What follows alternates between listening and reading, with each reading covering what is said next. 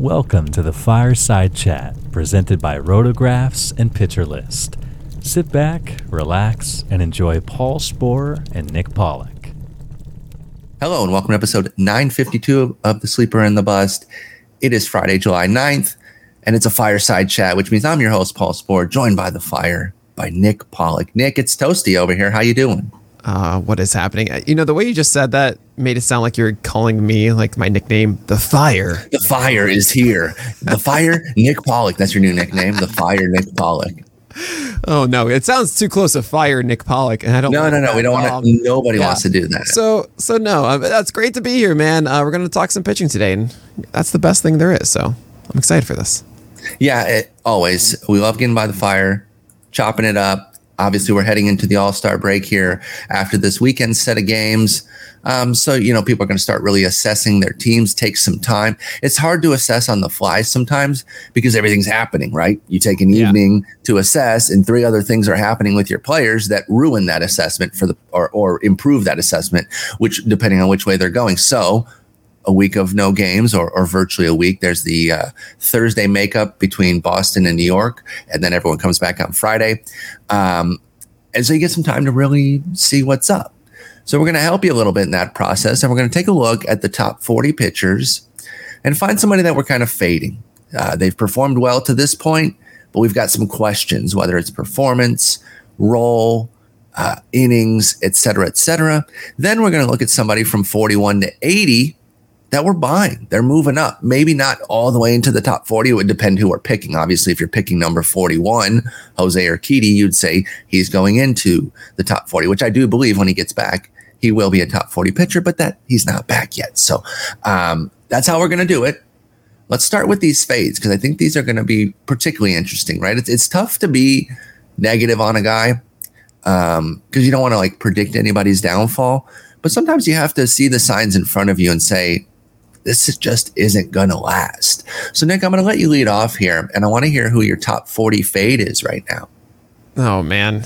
Um, okay, so we're using the Razzball Player Rater. Yes. Um, and I could, I could say something like, and I didn't even mention this to you beforehand, but the fact that Anthony DeSclafani is what at 15 on this is just okay. I think we can Now- all understand he's been wonderful. He's but now you know why i gave you so much heat about him the other day and or not so much heat but i asked you Well, about his ranking Yeah, well, I pu- mean, pushed he's a little bit but you had a good we had a good back and forth there with him and kikuchi.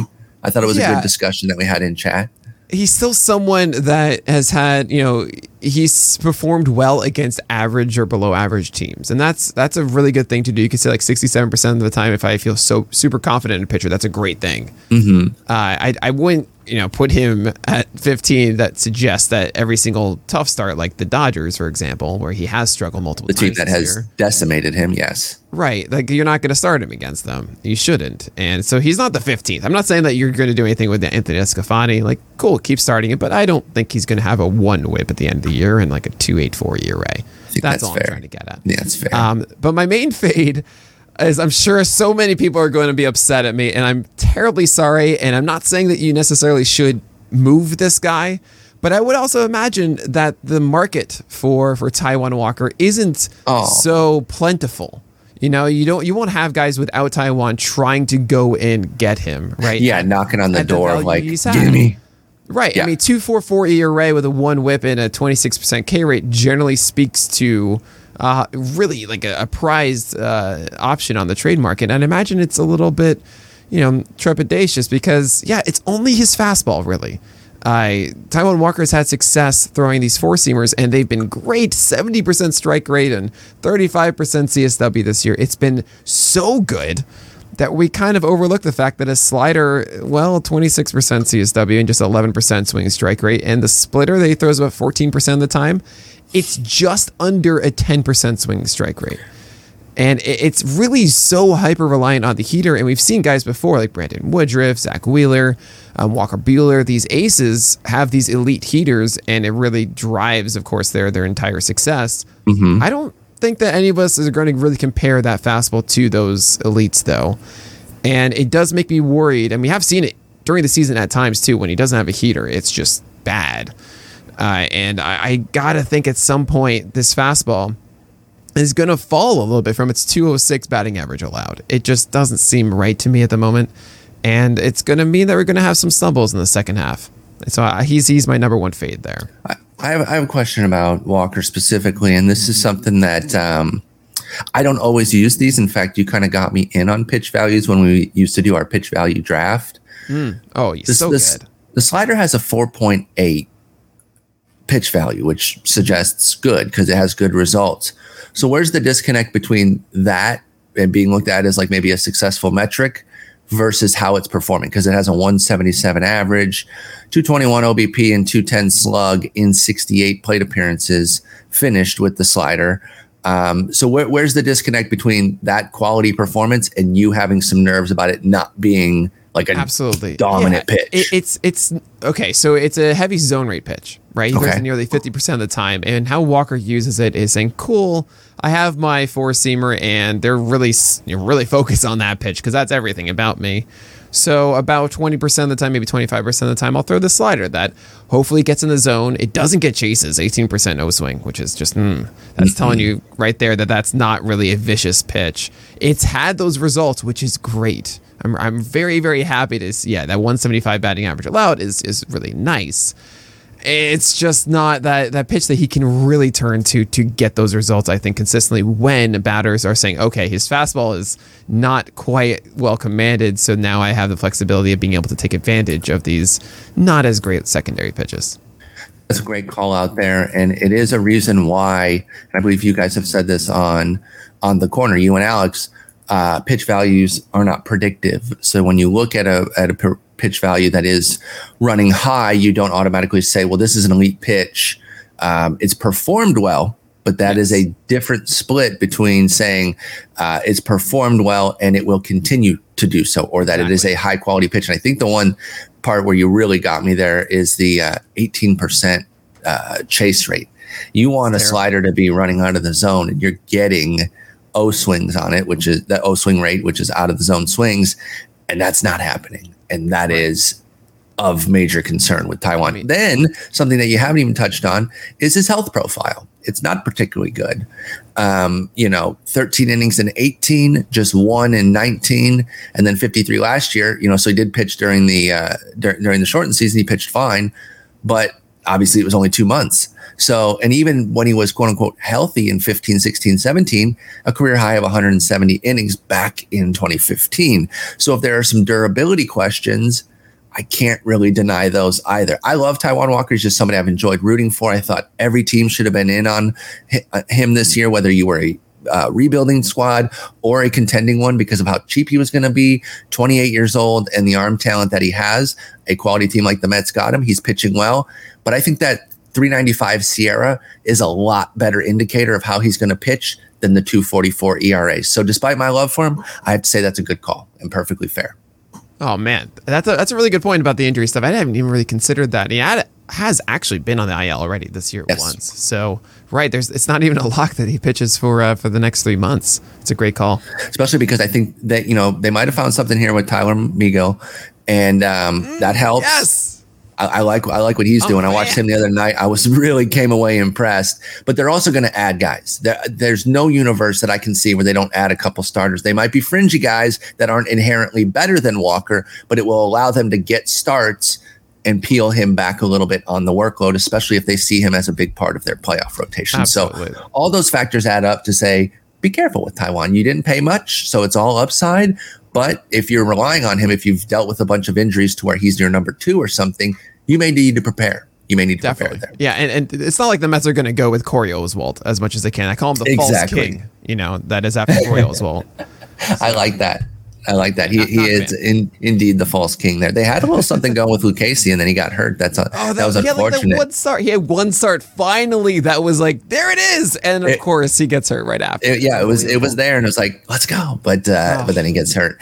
All right, so for my guy, I'm gonna I'm gonna shift to the American League. I'm gonna talk about Luis Garcia, and you know I'll get into some of the numbers, but I'm gonna boil this one all down to the fact that there's just absolutely no chance he makes it to the finishing line as a starter, uh, a finish line, I should say, as a starter. They're just not going to do that. And I've mentioned this a few times on the pod, but I'm going to reiterate it. When he was chosen over Cristian Javier, that was a nice vote of confidence for the here and now. but I secretly read it as a vote of confidence in Cristian Javier that they prefer to have him down the stretch and let Luis Garcia do his thing here in the first half and then make the flip between those two. Garcia goes to the bullpen and Javier goes to the rotation because you can't tell me that Javier did anything to be pushed out of the rotation. No. It was a, just a numbers game at that point.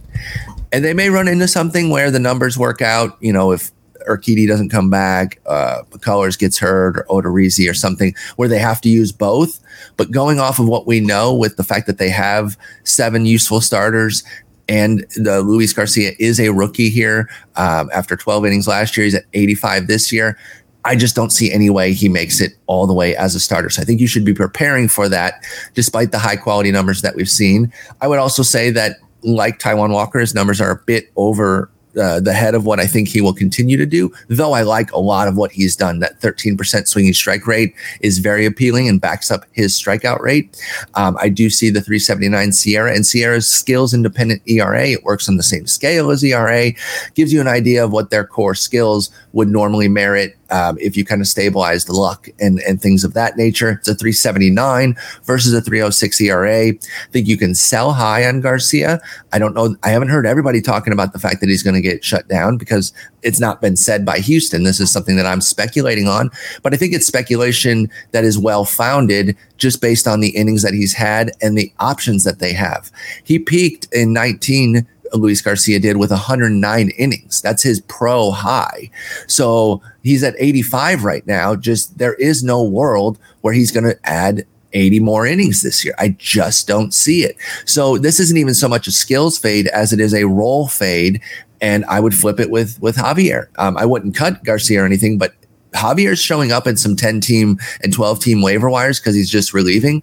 I'd stash him right now because I think those two will switch soon. Yeah, that's a that's a really good point, and I, I do want to focus for a second. Just just so let's say let's just say Luis Garcia did go 180, which we're not saying. I don't Okay. believe that at Yeah. all. I, I just want to understand your your true assessment of Garcia, the pitcher. Okay, my true assessment of Garcia, the pitcher, is that I do like a lot of what he's done. Um, he's one of these guys that isn't as fastball dependent. He's under 50%, which is obviously a new trend. So he's got a bucket of secondary stuff that, that I'm intrigued by with the slider, cutter, and curve. And I think what we're seeing from him is legitimate swing and miss capabilities. Like I mentioned, Yeah. that 13% swing and strike rate. I fully believe in that. I think that that is legitimate for Garcia. I think um, I think two of the three pitches get good swings, if I'm recalling off the top of my head. it's uh, it's the cutter gets a 25 percent swing strike rate, which is so good. That's And then- that's so then- filthy. Then the the sliders at 15 percent, but he, that's actually used more as the zone pitch for him. It's a it's a 45 percent zone rate, 24 percent called straight. Which actually, if you're doing the math, that's a 39 percent CSW on on on That's- Garcia slider. So I, I guess uh, the reason I asked that is like. I, I I I go back and forth with this because yes, you're 100% right. If you're, you know, where where where um, Garcia is right now as far as how well he's pitching, like yeah, you're not going to get this for the full rest of the season, and you might be able to, you know, exchange that for something that that is going to help you through the end, right? Mm-hmm. Um, and I completely understand that. It makes all the sense in the world.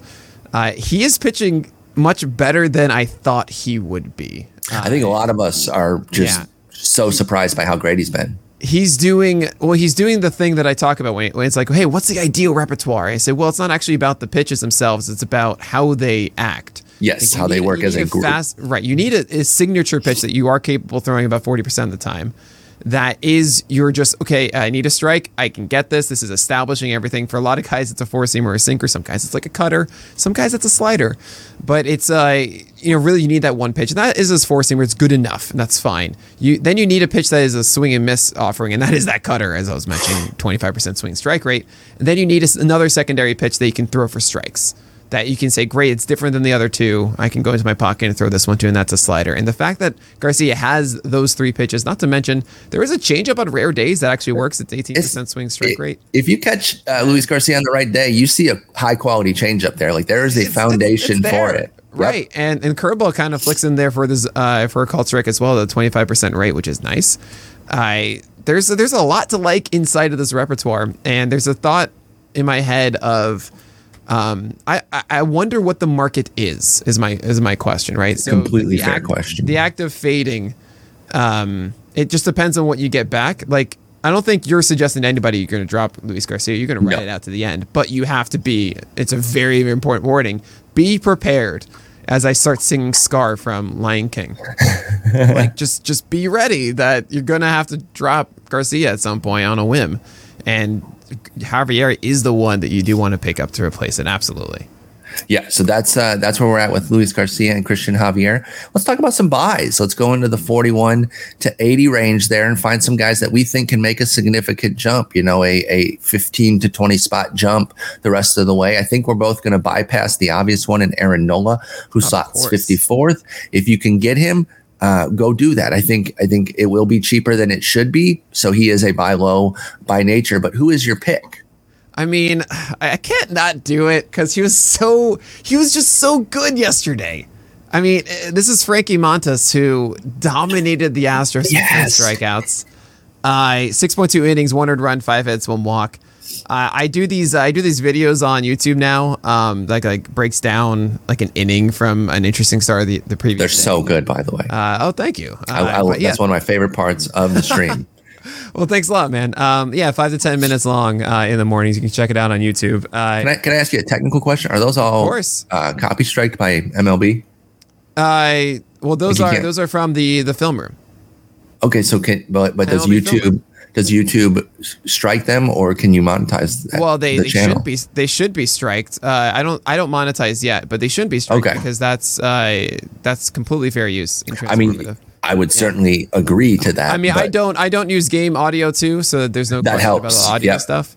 Yep. But um, but anyway, they they should Anyway, continue. Be. No, I- I agree that- Transformative and, and different, and I'm not just playing the whole thing. Anyway, Yes, I, I, co- Frankie I Montas, Montas. my boy. Montas, who I essentially I've been I've been talking about him in the sense of hey, when the day arrives when he has the slider and his splitter both working, Montas will have arrived, and that's what he did yesterday. I mean, we're talking a 50% CSW on a slider and a 45% on a splitter.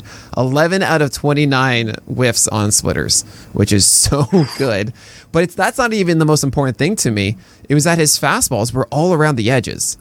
Uh, he rarely, rarely made a single mistake on a fastball, and then the slider and splitter just stayed down and got a strike when they needed to, and got the whiffs. It was, it was crazy. Twenty-two total whiffs yesterday for Frankie Montas against the Astros, so good. and, and something that you mentioned beforehand, which I think is, is uh, exactly on point, is it's not necessarily about the matchup with Montas; it's about the stuff. So Yeah. where he's at doesn't matter. It was Houston.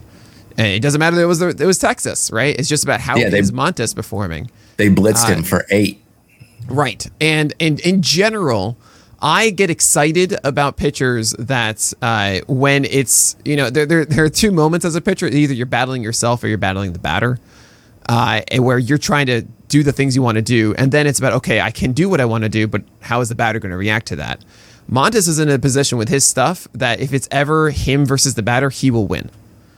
It's just I agree. If he's fighting himself, then it's just going to be that's the problem. That's why we've seen this tumultuous season from him. Yesterday, oh man, he had it. It was him versus the Astros, and the Astros could not handle it. Uh, it does get me excited. The, the the old question is, all right, you do it for one start. Like, is it going to be the same thing the next time on both sides? Like, you were just really bad. Are you going to be bad again? Or were you really good? Are you going to be good again? I want to think that he turned a corner because this was maybe the best start I've ever seen from Frankie Montas. And we've thought about him so negatively so far. So this might be the time to get in. Yeah, I, I love that. I mean, I feel like as far as the industry goes, I'm got to be at least one of the biggest Montas Oh, fans, yeah. if not the biggest. And um, that's the thing, you know, people say, why, why'd you start him uh, in these tough outings, which I've done multiple times. I think he opened with a Dodgers Houston and he got killed by the Dodgers and then he was good against Houston. And, you know, the ups and downs throughout the year, you look and they're, they're not schedule dependent as you hit on because it does not matter. That's why I kind of blindly start him. Um, and I know I'm going to take the ebbs and flows with it, but I don't want to miss out on that great start from him. And I do believe that Montas can be better than the 441 ERA that we've seen. The skills are there. I love this call. So well done on that one. Who's your Um, guy? For me, you know, I was gonna do just Javier and expound on him, but we kind of we kind of covered that. I think that's that's a little too easy. And then I was gonna do Sandy Alcantara, but I know somebody on this pod has What? spoken very highly of that gentleman. Never. And uh, I I love what what you what you've been saying about him, and I hope you're dead dead right. By the way, and I, I I mean, totally I- think uh, if I had to bet, if I had to bet on one pitcher, like saying entering 2023, who is not the highest ranked, like the highest ranked starter who's outside the top 20 right now, to me, it's Sandy Alcantara. He, he Like, can be gonna- so filthy. They're going to recognize that he's a 200 inning workhorse who is essentially like, look look at Zack Wheeler this year. That is Sandy Alcantara. You know, It's a great way to put it. It's Yeah. a great way to put it. And then I even considered Alek Manoah, but I do worry about innings with him. um, well beyond anything skill related. So in the end, I was like, well, do I just go with an injured guy who's going to come back and and do some things? Because there's a lot of injured guys in this grouping. Absolutely. And I decided that yes, I am going to do that. And I'm going to go with Spencer Turnbull. Oh, I've right. seen so much from Turnbull this year and last. As a Tigers fan who watches most games, I can't can't claim to watch every single game anymore. They're not, you know. I I have I have things to do. Uh, it's not like back in the uh, you know 20 uh, 2006 era where I could just watch every single game, but I watch a lot and I watch a lot of Turnbull's games and to watch his development over the last 2 years has been particularly impressive to me because it was something that uh, I wrote him up for the Baseball HQ forecaster a few years ago before he had done anything of note and I had actually seen something. I was like, "There's there's a little something here," and I remember bringing him up at HQ, uh, First Pitch Arizona, which we're both going to be going to in October. Y'all should get out there if you can, if you can swing it, because it's a great time. And Vlad Sedler was like, and he did a little finger point to me, like, "Yes, Turnbull." I was like, "If Vlad Sedler's in on him, then I may have found something." but I was really excited about it. And then I believe it was ahead of the 19 season, and he showed a little, he showed some flashes, but ended up with a 461 ERA and a 144 WHIP because it was too inconsistent. And then even last year, he had 17. I didn't realize in 19 he was three and 17. I know you talk about how little you focus on like win loss records. I'm with you. Right? So I had he was three and 17 Oh my god. like god. that's that's so insane. Uh, but then showed more flashes last year. And then this year he was in the midst of his breakout.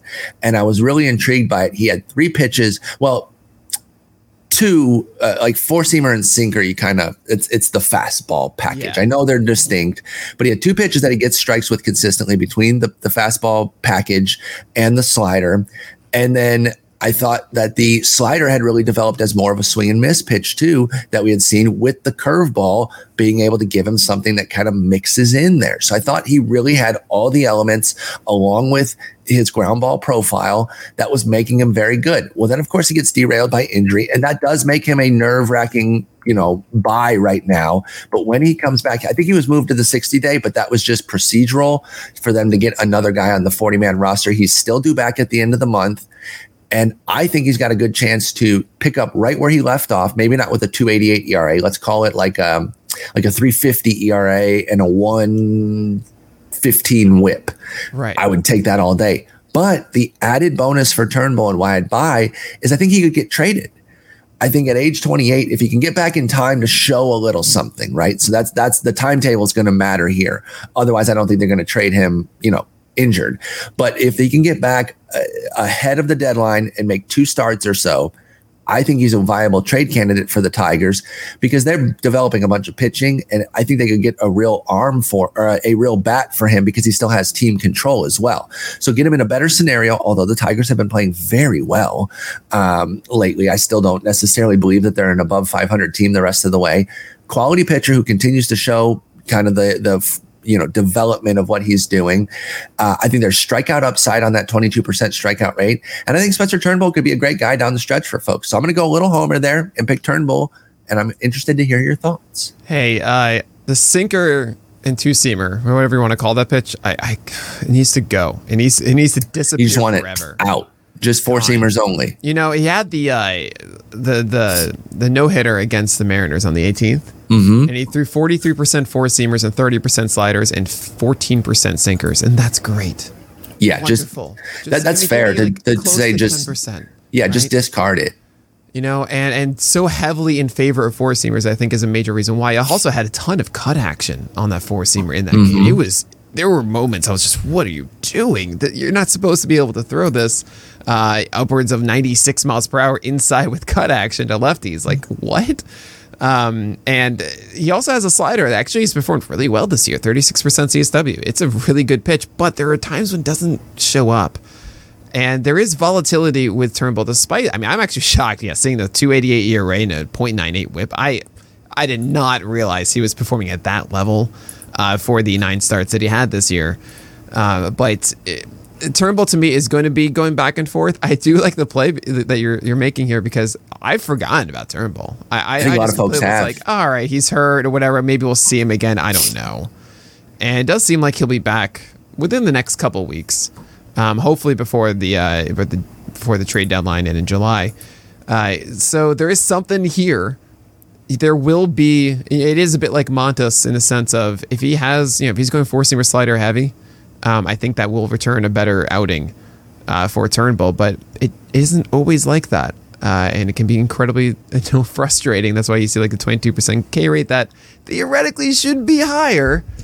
Uh, yeah, when you watch him, there. when you watch Turnbull, you probably would come away that it's only 22%. So you yeah. come away surprised, I should say, because yeah, you're like, right, right, right, right. wait, this well, guy's got some nasty stuff working. You see him battling himself a lot. Yep. Uh, where it's like in account, great, you got to 0 and 2, then it's like two like really bad waste two pitches. waste like, pitches right, that like nobody would have ever swung at. Yeah, yep. it's just uh, okay. You know, the the efficiency isn't quite there. I'm not saying uh, he's this guy, but it reminds me of early Darvish, who'd get 0-2 on like literally everybody, and then yeah. waste three pitches and either yeah. walk or strike the guy out. It was so frustrating. Yeah, well, now, now he doesn't walk anybody because he just nope. throws only in the zone. He's super just, efficient now. Too good. Yes. Uh, yeah. So hopefully, uh, Turnbull can turn that around. But yeah, I like that call a lot. And I don't need the trade to make this a pick. By the way, if he just come like if he if he gets back on August first, yeah and he's just with the Tigers, that's fine too, especially because right. they are playing better. So you shouldn't be so stuck for wins. So I like Turnbull either way. So I, there you go. We've got uh,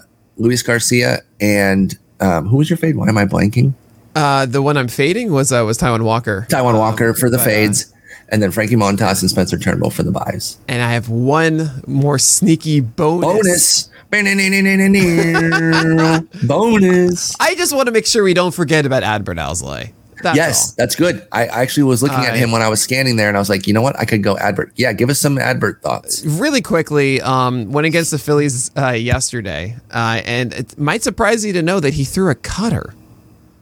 Uh, oh, yeah, he threw he threw a cutter, and he threw uh, 17 of them, 14 return strikes, not a single hit.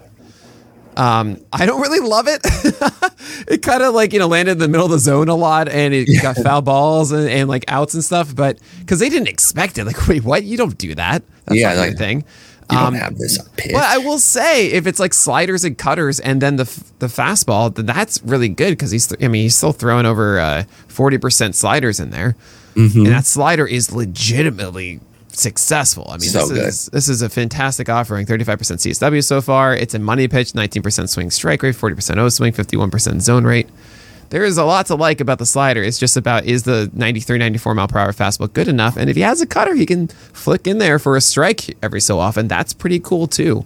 So don't forget him. He won the IL because of a blister injury. He seems to be on the other side of it now, and he could, yeah, provide production the rest of the way.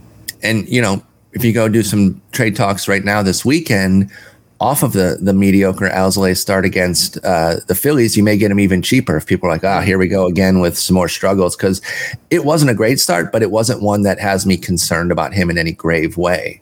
Like exactly. Philly, Philly's not too bad. Like you know, getting beat up by Philly is not the end of the world. Uh, Brad Miller went off uh, with three homers yesterday. Oh. I love Brad Miller, dude. He's always good for a stretch of just like pure excellence. And he Absolutely. has these huge impact games. I just, I've been a Brad Miller fan for years. But anyway, Nick, that's going to wrap us up by the fireside. I, mean, I need this toasty fire here to maybe uh, help get this sickness so I can't kick this head cold. But appreciate you making time for me. Uh, we were going to do it yesterday, but you were accommodating to get me today. So I didn't have to do two pods in one day. But I really appreciate it. I hope you have a great All Star break. I'm sure we'll be talking throughout it. And until we're back by the fire again, take care. Of course, and it's always fun hanging with you by the fire. Thanks for listening to today's Fireside Chat with Paul Sporer and Nick Pollack. Follow both Paul and Nick on Twitter at Sporer and at Pitcher List.